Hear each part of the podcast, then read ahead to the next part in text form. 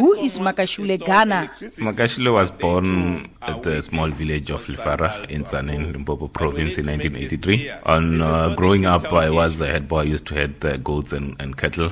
We had a bit of livestock at home. There was a bit of unrest in the homelands, especially Gazankulu and just all the former homelands. Then my uncle is a political activist. He's the one who helped me to understand politics.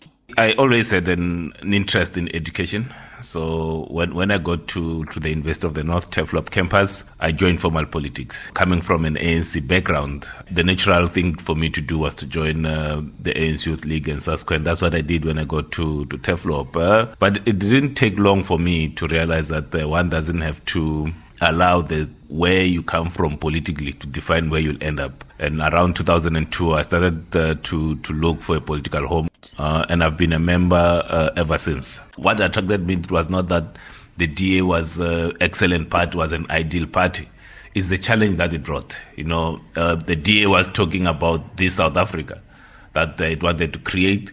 And I saw myself playing a role in that. Instead of saying the DA is white or it's predominantly white, then I cannot go in. For me was to say, I want to go in there, be the first one at the varsity, be the first one to get in there, attract others to come in there, and then together we'll be able to help make the DA look what South Africa look like. Obviously, we cover a lot of topics around leadership, the kind of leaders that we want to see in society, some of our policies inside the DA, our campaigns and so forth. So we cover a range of issues, including how best can we win the voters out there. The political platform in Parliament continues.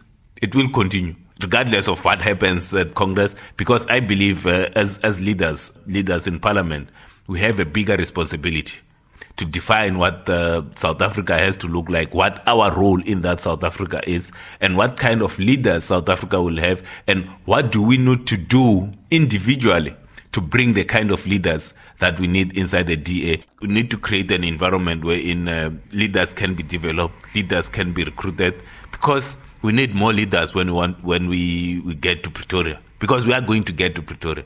Because the DA is a part of government now. So as a party, we need to start holding our governments accountable. Let's say it's a municipality. It's elected on a DA ticket. It's elected on a DA manifesto. Therefore, it makes sense for us as the DA to hold them accountable and not wait after 5 years and subject it only to the voters. Because we need to make sure that our governments implement the promises that we've made to the voters.